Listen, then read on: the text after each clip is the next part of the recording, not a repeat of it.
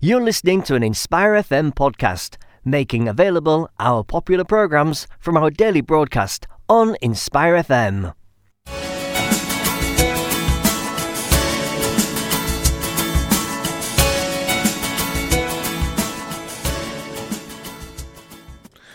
Salam everybody, welcome to the Ask a Lawyer show. I'm your host Atik Malik, uh, Director of uh, Liberty Law Solicitors and your host for today's Know Your Rights Toolkit show. Uh, it's been a little while since I've been here. A lot of people have been away over the summer break. I was away for a little bit myself. And of course, you've been hearing from other members of our team who've been coming in and doing shows on different topics. And so I thought we're back to school now, back to work, and what better way to kickstart it all than to come back here myself and to do a quick toolkit show. And, and the toolkit show is a one on one show between myself and the listeners. It's a live show, so you can call in, text in, email in. Uh, actually, I don't know if you can email in, but you can message in on social media with the tag at inspirefm.org. You can call uh, or WhatsApp in on 07779 481822 07779 481822. That's for messaging. And to call into the studio, it's 01582 481822. That's 01582 481822. So, you know, make it your own. Uh, I'm going to be talking about knowing your rights, and with knowing your rights, in the past, the Know Your Rights show has mostly been about knowing your rights in the criminal arena. Um, when you're arrested at a police station or getting booked in, or the police are talking to you. Um, but I thought, you know what? Let's talk about your rights um, in an employment arena too as employees what are your rights at work? Um, and what is the difference between the rights an employee has to the rights that a contractor has? And then you have this vague in between bit of a worker. What rights does a worker have? So those are the three um, categories of people that we see in the arena of employment law. And so we're going to discuss that today. Know your rights in the context of employment.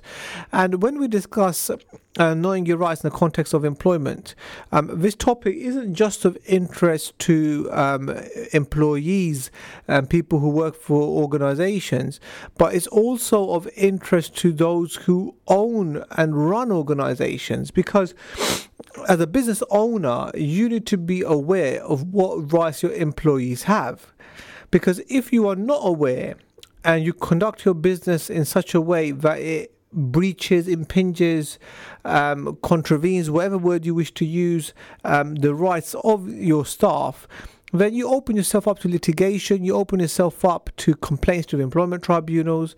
And the fact of the matter is this no matter how much money you might have as a business or um, uh, how good a relationship you have with your staff, you need to have systems in place which protect you um, because you've got better things to do than to be dealing with complaints and um, going to court for, for cases such as in the civil courts or the employment tribunals. And therefore, having proper policies and procedures in place um, is extremely helpful for all businesses and knowing what your employees' rights are to ensure that you don't accidentally breach their rights in any way. Now, the fact of the matter is this if you do a, a topic on employment law on knowing your rights, is such a broad category that you could spend hour, not just hours but days talking about it because the whole of employment law is effectively the rights that employees have. So if you go across the board of every piece of legislation uh, which applies to employment law, 90% of it would translate into the rights for employees. Um, and so within an hour that we have, um, we would have to strip it down to just some of the key headline points. And so, on that note, if any of you out there have any queries about employment law, just call in. Feel free to call in on 01582 481822. That's 01582 481822. You can also message in, contact us on social media, and the tag is Bar FM, uh, uh, FM Luton, I believe it is, for the social media tags. Um, and some of you might find it quite personal, even though we can anonymize who's calling or messaging in. You still might find it quite personal to be able to speak on the airways or message in about your problems. And so, if that's the case, feel free to con- to contact the studio um, or myself directly at Liberty Law Solicitors with any questions or concerns that you might have, and we'll do our best to try and help you and uh, assist you and answer those questions for you. So, what are the main rights that employees have? Now, a lot of the rights that employees have, such as the contractual rights, uh, the right, um, for example, one of the most mostly um, used or known rights, the right to not to be unfairly dismissed, the right to have your wages paid to you on time, and the right to have holiday pay, uh, the right to notice pay, the right uh, to a uh, work colleague or trade union representative, for example, to attend with you at meetings. A lot of these, all of these rights and many more are enshrined in the Employment Rights Act of 1996. Now, there are a lot of other rights which are not in there, um, but tie into it. So, for example, um, you have the right not to be discriminated against. Now, whether or not you have been discriminated against, all of that uh, arises from, and the right not to be discriminated against arises from the Equality Act of 2010. Um, you a lot of employees are protected by the TUPE regulations, for example. TUPE regulation stands for Transfer Undertaking and Protection of Employment, uh, Protection of Employees uh, regulations, and that is a separate uh, piece of legislation that protects employees who are moving from one company to another, or someone who working in a company and the department they're working in is then outsourced to another organization. That all falls under the the uh, heading of TUPE. And so, in that situation where your work is being moved from one place to another, uh, for, such as from one company to another, because um, how, let me give you an example. Cleaners are a very good example someone works for a cleaning company. Via that cleaning company they work at a school um, on a regular basis and only at that school. The cleaning company then loses the contract for the work uh, at that school um, to another cleaning company. What happens then is TUPE kicks in because if the work has moved off to another company, there's an argument that not only has the work moved, but the role attached to that work has also moved. And so it's a very complex area of law, but effectively the purpose of it is to protect employees who could otherwise lose their jobs because the, the project or the work that they are normally focused on is no longer being done by the company they're employed by, but by a different company. And so, to preserve the employment uh, rights of those employees, to preserve their continuity of employment, to preserve their livelihood, uh, TUPE regulations uh, were drafted and implemented so that employees would still have rights. And TUPE itself, I think, is an amazing piece of legislation which a lot of people don't really understand. Um, and one of my favorite points of TUPE over the years when I first came across it was the amount of power it can give to an employee that otherwise, on the on the uh, face of it, you would think is in a very weak position. For example, under the law of TUPE, if um, your um, employment contract and it's, it's known as being TUPE across. So another company takes over the work that you work on. This could happen in the IT sector. You could working for a company in the IT department, for example. The company then decides to outsource all IT work to a third party company and make you redundant. But what actual fact is happening, because your work's moving from one company to another, you could argue that you what's actually happening is a TUPE transfer of your employment from one place to another. And uh, what employers could do, and we've done this in the past, is if the person uh, is dismissed um, because of what should have been a TUPE transfer, that person can bring a claim for unfair dismissal because if your termination is as a consequence of a TUPE transfer or uh, linked to it in any way, then potentially under employment law, under TUPE legislation, that can form what's known as an automatic unfair dismissal. And in that situation, you you can not only potentially then bring a claim against the company that terminates you. So let's say company one is who you're working for, and then company two is where the work's gone to, and then what company one has said is, well, we no longer have that contract for IT or for cleaning or whatever it is, so we're going to make you redundant. The employee who's been made redundant could argue, actually, no, you shouldn't have sacked me, and bring a claim against the first company for dismissal uh, on the basis of unfair dismissal because you sacked me because of this TUPE transfer that was going to happen in the future date. So you sacked me before then, and that's wrong. I should have been kept employed until the uh, contract end date and then moved across. And then what they could do is present themselves as company number two and say, "Hello, company number two. Um, I used to work on this contract that you've now taken over, or, um, and because I was working on there, you need to give me a job." Now, company number two might think, oh my God, we've got no space to put this person because we've already got uh, full staff for this project.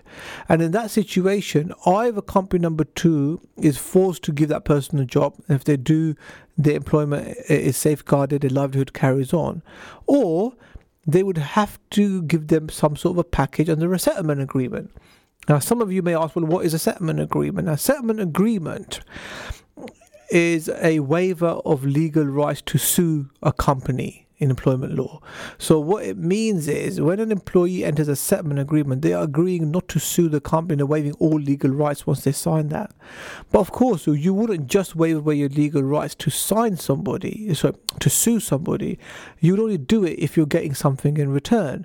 And so often people who are in a redundancy situation where they're being made redundant from a company and then figure out actually there's a TUPE transfer taking place and what the companies are doing is letting go of old employees just before before the TUPE transfer so that the new company doesn't have to have their weight uh, in terms of liability, etc., and of, of the old employees coming to them. They can then get a settlement agreement or redundancy package from the first company when they terminate them because they're being made with speech marks redundant. But then on the second company, they can, if the second company does not take them on, they can say, Well, I want a settlement agreement too. And so, quite often, we've had a situation where people have come to us with their settlement agreements um, or the redundancy situation. And not only have we achieved a, a, negotiated on that package to get them a good package for the initial settlement agreement, but we've then been able to go to company number two and get a second settlement agreement, so second uh, payment of money uh, and other items under the settlement agreement. So, they, in effect, at the very least, double up on what they started off with uh, in terms of a package from the employer because they're getting two packages from two employers. Um, and and the reason you're getting a second package is under a promise from you, the employee, that you will not bring a claim for unfair dismissal against the employer. Now, in some cases, it might be the case that there is no claim, but even a rubbish claim or case with no um, strength has what's called a nuisance value. And a nuisance value still costs a business money because even if someone's got a rubbish case, um, to defend a rubbish case and to respond to it still costs time, still costs stress, still costs money. And so even a nuisance value claim has some value to it, which might trigger a business to think, actually, I've got better things to do with my time rather than to argue this or fight this or take this to court. And therefore, let's have a settlement agreement. Let's have a clean break, like a divorce between a husband and a wife. Let's sign this off. Let them have their way have a little bit in the pocket, walk away, and we walk, we go our way, clean break, no further issues, and um, peace of mind for us. This person isn't going to come back to us in a few months' time, or year's time, and try and sue us for something, even if it's no claim there.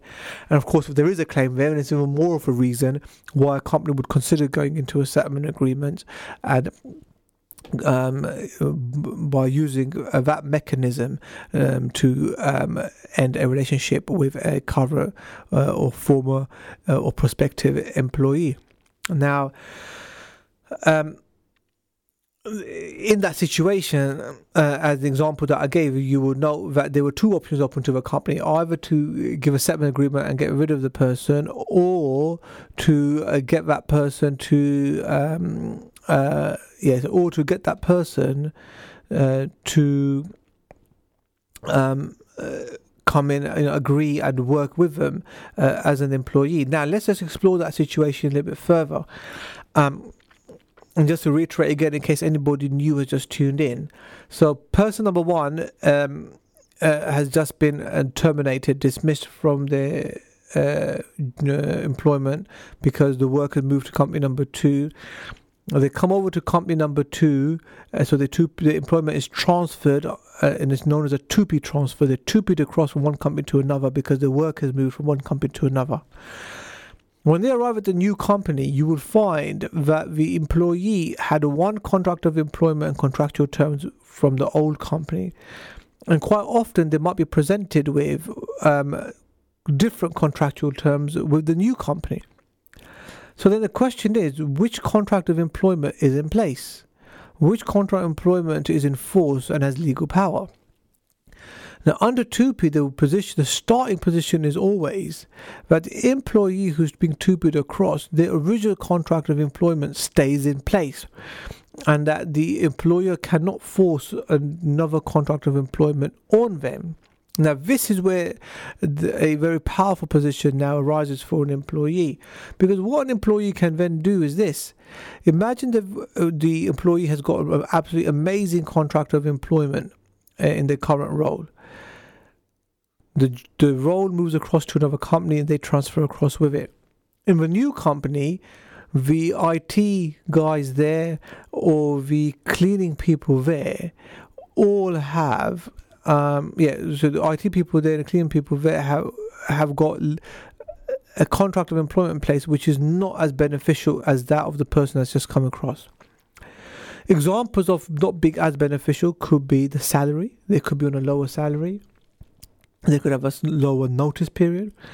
There could be contractual benefits that the employee has, which the other company doesn't normally give to their employees. I don't know, such as company car, mobile phone, laptop, healthcare. Um, there's a number of different things that there could be. Um, so what happens to that then? Well, under TUPE, the employer has to honour the initial contract of employment that the person, the original contract of employment that the person had before they TUPE'd over. But what happens then if that employee thinks, you know what, my contract does have better wages, it has a better notice period, I can get a better laptop, for example, or a phone or something. But the concern that I have though is the employees here, they've got um, better holidays than me. I only get 25 holidays a year plus bank holidays, but these employees in this new company, they get 35 holidays a year, for example, plus bank holidays. That's absolutely amazing. What happens then? What if the employee wants to have the holidays but wants to keep his current salary? Does he have to choose between the two contracts? Well, no. Under TUPE, this is where the real power comes in now. The employee coming across can actually choose if there are any terms from the new contract they want to adopt while still retaining the original contract. So they can effectively have the best of both worlds they can say, well, okay, I'm keeping my high salary, I'm keeping my good notice period, I'm keeping my other contractual benefits, healthcare, or whatever it is. But see that holiday that your employees have, I want that too. And so, for that reason, an employee who's been TUPE'd across can carry can be a big burden sometimes on a new company. Similarly, the other burden that uh, transferring employees can bring with them to a new company is liabilities. So let's say, for example, there's an employee and that employee has been involved in something with another employee, such as an act of discrimination, harassment, or bullying, and the and another employee has now um, brought a claim against this employee because this employee has transferred across under TUPE you inherit the liabilities of that employee too. And so, if that employee then gets sued for discrimination, um, on the claim form, not only would there be the employee's detail, uh, so the the employee's detail, that's right, who has done this act, but also their employer. And so often you could end up facing a claim for something you had no knowledge about and uh, had no responsibility for. And so that's another danger of TUPE in order to protect themselves against this, what businesses often do then is they do two things. One is under the uh, is a legal requirement um, where uh, businesses should um, give uh, a transfer. You have a transferor and a transferee, and where the uh, transferor gives to the transferee um, a list of liabilities setting out um, all the employees and you know any grievances that they might have against them or from them, um, as well as um, any other sort of issues such as tribunal issues. Um, now, to protect uh, the the business that is being transferred to, um, it's often a good idea to get an indemnity from the first company to the second company, saying that if any losses or actions or liabilities arise from the transferring employees, um, that they will uh, indemnify them against those losses. And the advantage of that then is if that indemnity is in place, that when the transfer takes place, if then at that stage the second company uh, wishes to um, so has an issue where someone sues them because of the um, uh, difficulties arising from one or two employees that have transferred across, and they suffer a financial penalty because of that, they can then recover that money from company number one who's entered into an indemnity uh, with them. And so again, you can see there is you know it's quite a complex area of law, but the legal rights, going back to a topic that we're discussing today, knowing your rights is quite an important topic, I'd say, to know. Because often we are, um, so often, we are approached by people going through settlement and settlement agreements uh, and redundancy procedures and they're on a real downer because they think that they've made, made been made redundant and they have no option. And then when we identify actually this is a TUPE transfer here, and not only can you ask for more money and a better package from your current employer who's dismissing you, you could potentially get a second settlement agreement and therefore a second payout from this other company. You know, it changes things a lot. And it's amazing out there how many people don't know about this or how it works and, and the best bit is local authorities. I mean, so often we get local authority employees, um, and the general perception of local authorities in the public out there is they know what they're doing and all the rest of it. But my God, the amount of times we've litigated against local authorities around the country and the, the amount of times they've overlooked issues such as TUPE and then they had to pay out twice is absolutely amazing, you know. So do not think, oh, my employer is so professional, such a big employer, they're not going to make a mistake. They would have picked this up. Uh, actually, you'd be surprised at how many mistakes companies make and how uh, you know easy it can be sometimes to catch uh, an organization out and therefore you should always always get proper legal advice now that takes us into the way settlement takes place as well because we all know of an organization called ACAS. ACAS is a free mediation body. It's a government funded. Now, ACAS can also be contacted to um, help diffuse matters between employer employee and an ACAS agreement known as a COT3 agreement, a settlement agreement. Um, basically, um, the is legally binding. So often when people want to save money, they might come to an agreement between the employer or employee, do it through ACAS and get ACAS to draft the agreement and just sign it off. Now that has a pro and a con to it. The pro to it is that even if an agreement is discussed over the phone with ACAS and the agreement isn't actually signed, the the minute they discuss it and make an agreement over the phone, the parties do that, it becomes a legally binding agreement. So that's a special power that ACAS have. Further to that, it's a free service. It doesn't cost the employer or the employee any money, um, as well as the fact that it's legally binding. Now, the problem with ACAS is this that with ACAS, um, they are not legally qualified. Okay, they may be able to draft a very basic agreement, but some situations require more complex agreement to be in place, either to protect the business or the employee or both. And sometimes the package might be such that you need to cover a lot of different things. Um, and in those circumstances, it's always better to get the uh, get the lawyers involved and get them to draft a settlement agreement. In that situation, whilst it's a bit more costly for the business, you would not get a thorough settlement agreement drafted by ACAS as you would get for by a lawyer for a business. Firstly, secondly, from the employee's perspective, if the business gets a, their lawyers to draft a settlement agreement, The settlement agreement is not legally binding until you have a lawyer of your own independently advise you on the terms of the whole agreement and sign it off for you. Now, of course, no lawyer is going to work for free, but it's industry practice that the employer would pay for the legal advice that the employee receives for the settlement agreement to encourage the um, settlement agreement to uh, be advised upon accordingly and finalized. And so, what that means in the short terms for uh, normal people is uh, if your business, uh, if your employer gets their lawyers to draft a settlement agreement for you to get advice on from an independent lawyer, you won't cost you anything because they are paying for it. And from an employer's perspective, even though they are paying for it, it's more expensive than going to ACAS, it's better because you'll get a more bulletproof and more comprehensive settlement agreement covering you and protecting you from every single angle than you would from ACAS because their templates and their agree- uh, agreements are much more basic and broad brush because, of course, we're not lawyers we're not legally advised, no matter how much training they receive. So that's in a nutshell uh, the first part of our Know Your Rights um, uh, uh, program. We've come to the end of the first part of the show. Listeners, feel free to call and use this opportunity to speak to myself, even if it's on a different topic that we're not discussing today, because at least you can have a quick chat. And this is a live show, so make this your own show. If it's something specific you wish to discuss, let us know. 01582 481822. See you after the break. Assalamu alaikum. Assalamu alaikum, this is Atif Nawaz. Listen to Inspire FM shows in your time by heading over to inspirefm.org or listen on Apple Podcasts or Spotify.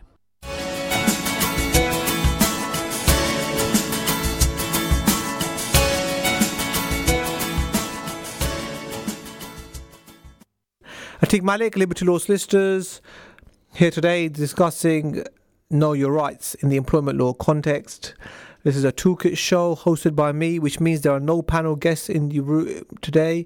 It's just me, myself in the studio alone speaking to you directly, the listeners. And it's an opportunity for you to contact me directly and engage with me about any questions or concerns that you might have. You can call in on this live show on 01582 481822. That's 01582 481822. You can also uh, message in on 07779 481822. That's 07779 481822. You could also WhatsApp on that same number. Email at info at inspirefm.org.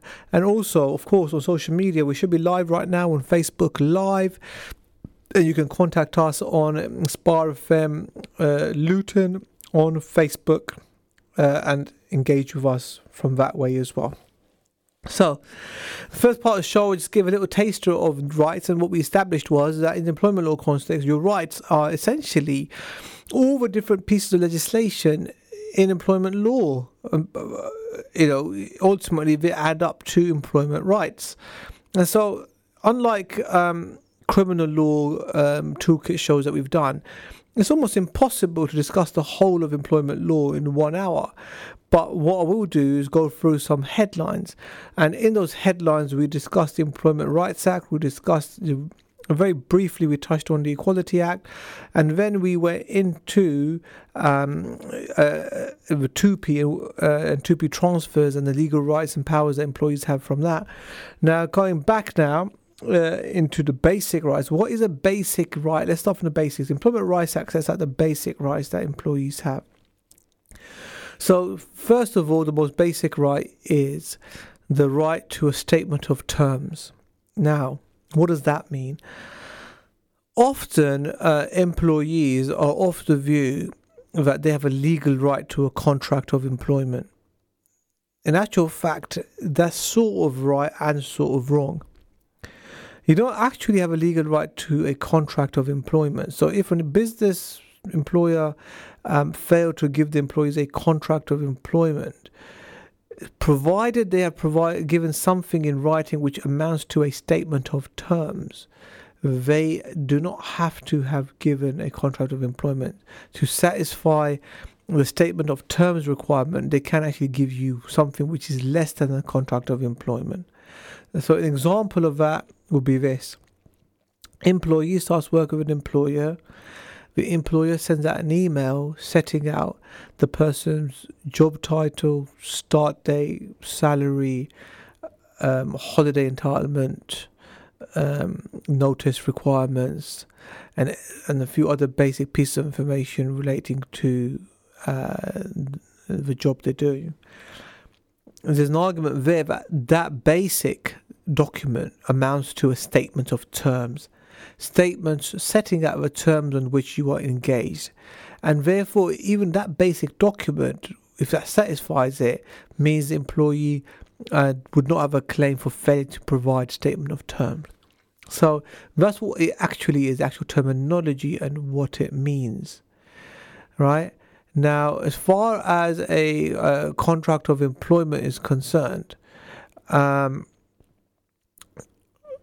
whilst it's not a legal requirement to give a full, detailed, substantive contract, it's best practice because if a business gives a contract of employment to an employee, you know, number one, that you have satisfied the legal requirement for statement of terms because the contract of employment would contain, of, of course, within it the person's name, job title, start date, um, job role, duties, um, salary, notice period, entitlement, holiday pay entitlement, uh, any other uh, sort of entitlements and procedures, uh, or at least touching on them. And so, number one, you know you've met the legal requirement for that namely the requirement to provide a statement of terms. But then going beyond that, it establishes the basis of the relationship between the two parties. So if there's an issue later on, you have a document to refer back to. So if an employee didn't do their job properly or did something wrong, you can go back to a contract employment and say, listen, and or look here, this is what we agreed to. This is the terms on which we are working. You are not complying with paragraph this or paragraph that of the contract. Therefore, you are acting in breach of contract, and therefore, I'm going to have to discipline you or get rid of you. So, for those sorts of examples, the contract employment is very useful. It also sets out the framework for the employer and employee to understand what is the basis of their relationship. So, similarly, if an employee uh, is uh, expecting a certain amount of holiday and we do not receive it, they would bring that to the attention of the employer by reference to the contract to say to the employer, Excuse me, as you can see, um, I should have received, for example, 20 days of holiday this year, you've only given me 10. Um, all my wages state in my contract. They will be calculated in this way paid at this in this way or in this frequency or bonus is calculated in this way and paid in this frequency. And therefore um, as far as i'm concerned um, you have breached my contract of employment. And then uh, having that in writing crystallizes the relationship, crystallizes the rights the employee has, and also what responsibilities the employer owes, and vice versa. When I say vice versa, what that means is it goes it's a two way street, it also applies backwards. So for example, if you have a contract of employment which sets out what the duties are that the employee has to do, the employee doesn't does not comply with those duties, then the employer can bring a claim, sorry, bring a claim, sanction, sorry, the employee uh, by way of disciplinary processes or even terminate employment on the basis that employees fail to honour their end of the bar uh, agreements of the bargain, that is to do a certain amount of work or a certain type of work in a certain way. So the contract employment is just that. It's an agreement between two parties. That's what contract means. It's an agreement between two parties to do something. Employer agrees to give the person uh, money in return for them performing a job. Employee um, knows that they are going to get money for doing that job, and then around that core principle, you have other legal rights which are agreed to. So you have a legal right, for example, holiday, and then the contract employment spells out precisely what amount of holiday. You have a legal right to say notice pay on termination or notice of termination. Contract employment will specify what that is. Is it the statutory minimum of one week for each year of service, or is it more than that? Some people, for example, especially people working in senior management positions, might have six months' notice entitlement or a year's notice. Um, and then you have you move into the other entitlements, which we would you would not normally be entitled to but the contract of employment gives you that entitlement. So, an example of that is this um, laptops, for example, or mobile phones or healthcare these are not legal entitlements. You're not legally entitled to a work laptop or a mobile phone or healthcare. But if a contract of employment uh, provides for that, it then becomes a contractual entitlement, and therefore, in that situation, you can demand that from your employer. Another example of um, contractual entitlements versus statutory entitlements statutory means the legal minimum that this country has to provide. Uh, and I've already given an example of notice pay, but another very good one is redundancy pay. Um, if the contract employment or related documents are silent on redundancy pay and you're made redundant, you're entitled to statutory redundancy pay, which works out uh, at a maximum of a circa 480 500 pound uh, uh, for each year of service, and you have a multiplier based on your age. Now, if you have a contractual enhanced redundancy pay, you can demand more. So some people have amazing contractual redundancy uh, entitlements, where for each year of service they get a month's wages. And in that situation, someone who had 12 years service gets 12 months wages. That's a year's salary. You would not get that if there was a statutory entitlement for redundancy, for example. And so that's another example where you have statutory minimum entitlements that everyone has as a legal right, but then the contractual entitlements can not only match the statutory minimum, but they can exceed those.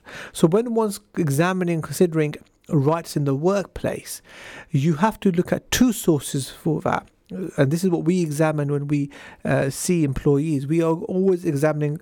We have two um, uh, categories to consider. One is the statutory minimum, which is um, triggered by the person's role and length of service more, more than often. Um, but on top of that, we also look at the contractual entitlement in case there are any enhanced rights under the contract of employment, which the employee is entitled to and may not even be aware of. And so these are the two sources the law, which is statute, and the contract of employment itself. So we always have to examine these uh, when we're trying to understand what are our rights in the contracts of employment. Now, there are certain rights um, which do not need to be written down in a contract of employment to be applicable.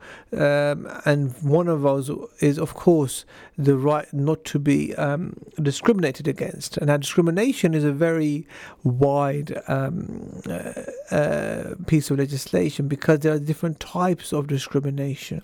Now, often when we're employ, uh, approached by uh, employees and they have a case, often we are taking instruction and they will say something along the lines of, I feel like I'm being discriminated against, I'm being picked on, I'm being victimized. Now, a jargon like that needs to be refined and understood to make sure that both parties are on the same page. So, if an employee says that to me, the first question I will always ask him, well, why do you believe you're being victimized? The employee will say, "Oh, it's because I'm being singled out and picked on." Now, um, we've said this before in previous toolkit shows. That is not the definition of victimization. In the employment law context, the, the definition of victimization is where you are singled out and treated badly because you have submitted a complaint of discrimination.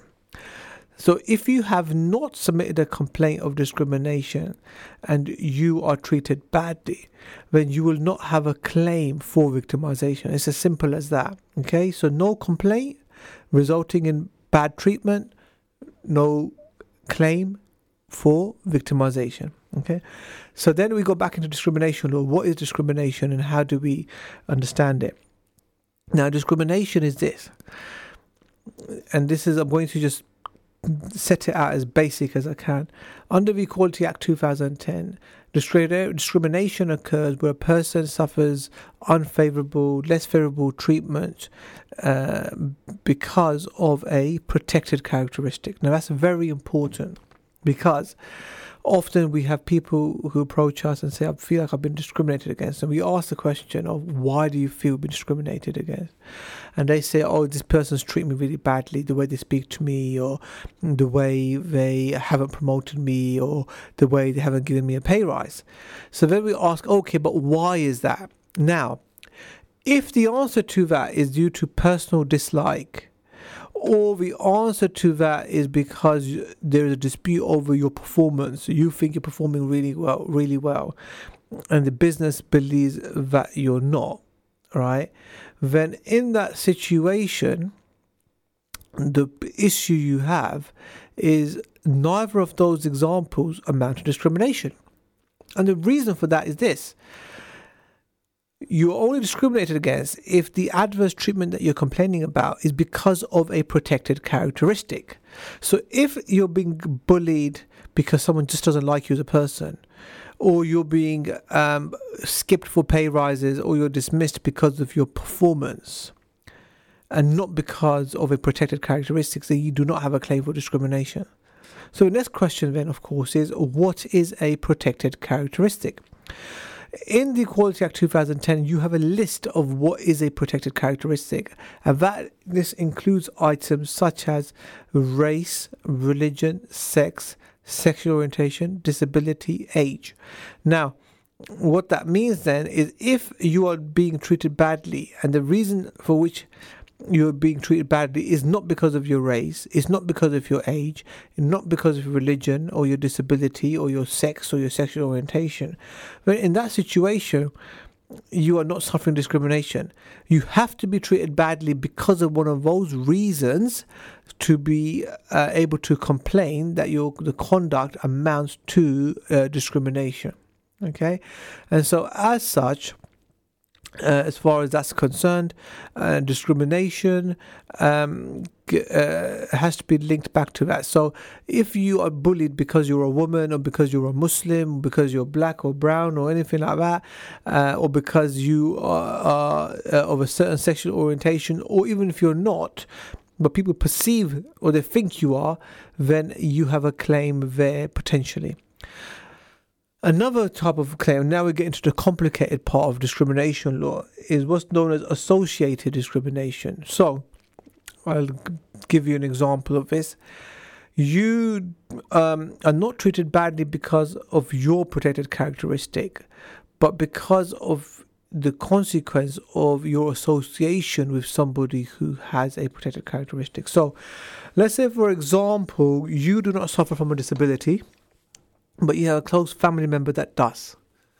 Because of that close family member that suffers from a disability, you have certain commitments and responsibilities that you have to work around. So, for example, you cannot work certain hours uh, because of your care commitments of that disabled person.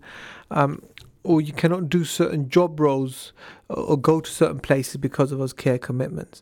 If you are then sanctioned because of that, um, and dismissed or um, punished in any way or um, not given opportunities as other people are. But even though you are not the one who's suffering from that protected characteristic, namely disability, you could still bring a claim for that and argue um, that you suffered a detriment which is discriminatory because you would argue that you were discriminated by association. So, by association, uh, with a disabled person as a consequence of that and what comes out of that in terms of um, um, responsibilities and commitments, you are then being sanctioned and therefore suffered less favorable treatment. You suffered a detriment, uh, which um, is unfair and unlawful.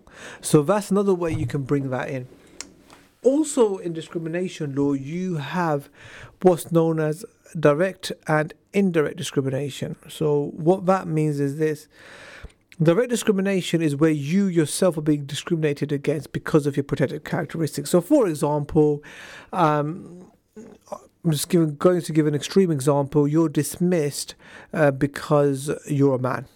Okay, let's just say that happened, or because you're a Muslim, or because you're black, or you're brown, or whatever. So you could bring a claim for that. That's direct discrimination. But what is indirect discrimination? Indirect discrimination is where there's a practice, uh, criterion, or provision up in place, a, po- a policy, uh, sorry, policy criterion provision in place that a company has, which, when it takes effect, has a adverse effect on a group of people because of their protected characteristic. So Let's have an example of that. For example, a company has a policy that everybody who works for them has to work on a full time basis and has to work fixed certain fixed hours. The effect of that is that women with childcare responsibilities cannot work in that role because they can only work part time uh, or they can only work certain hours. Okay, as a consequence of that, they are suffering a penalty or less favorable treatment because they are not able to um, secure that job role, or if they are in that job role, they cannot maintain that job role because of their um, childcare commitments.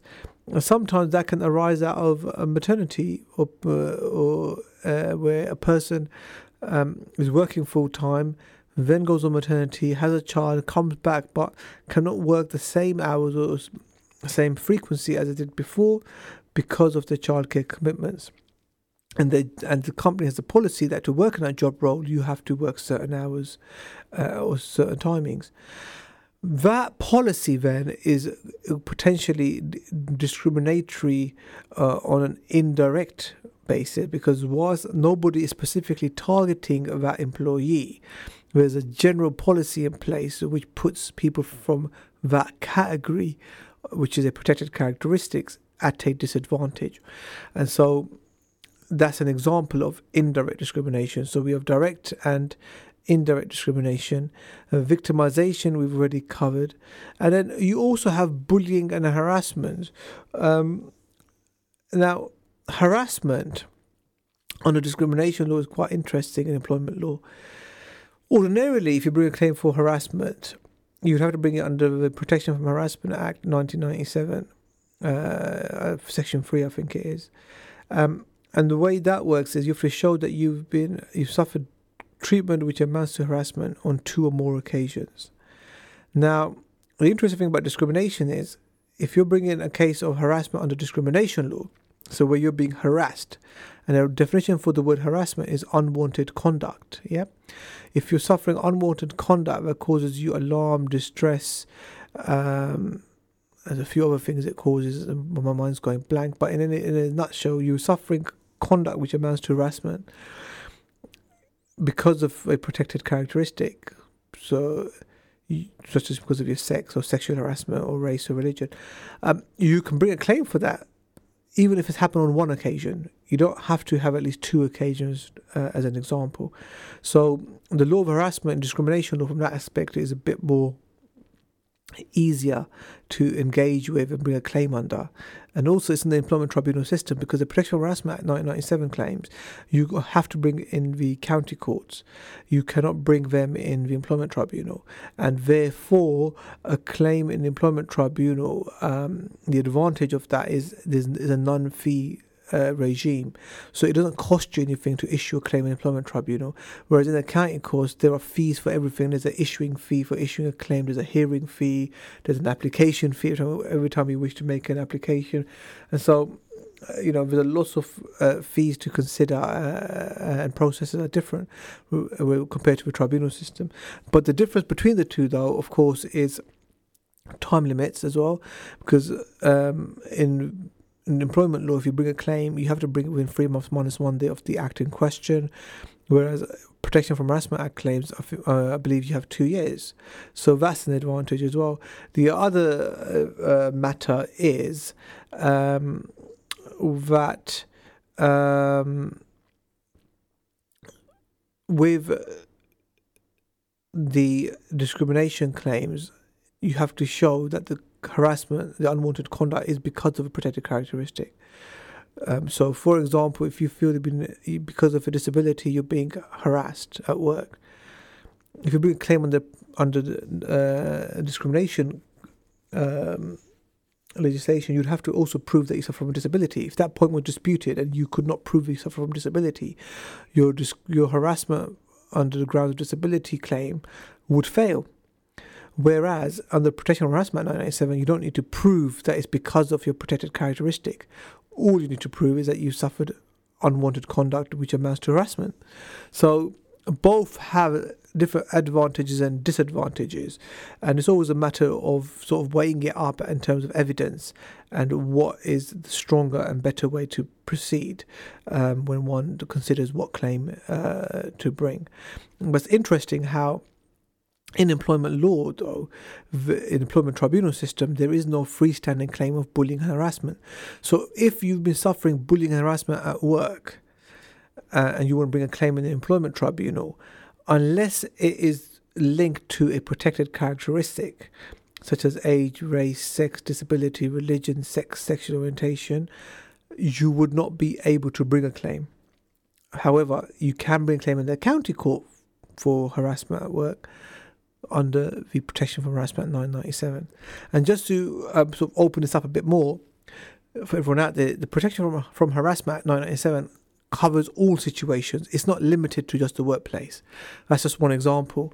So there's been, I believe, examples in the place where in-laws, where where where I think wives have brought claims against their in-laws for harassment under the Protection from Harassment Act.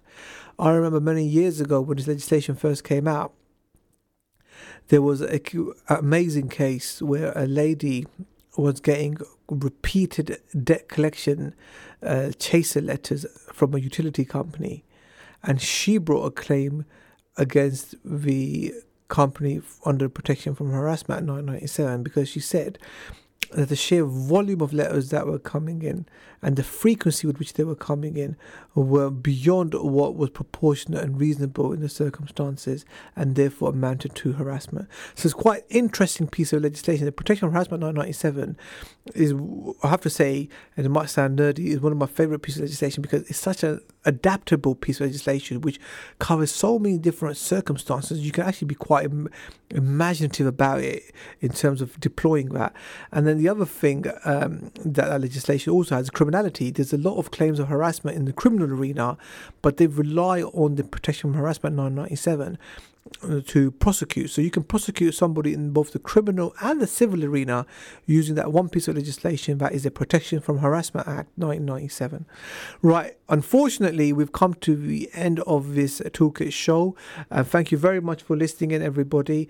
And if you have any suggestions for any future shows, please feel free to contact myself either through the studio here at Inspire FM or directly at Liberty Law Solicitors. In the meantime, please, I hope everybody has an amazing week and we look forward to the next Ask Your Lawyer show next week week. Assalamu alaikum and wishing everybody all the best for this evening.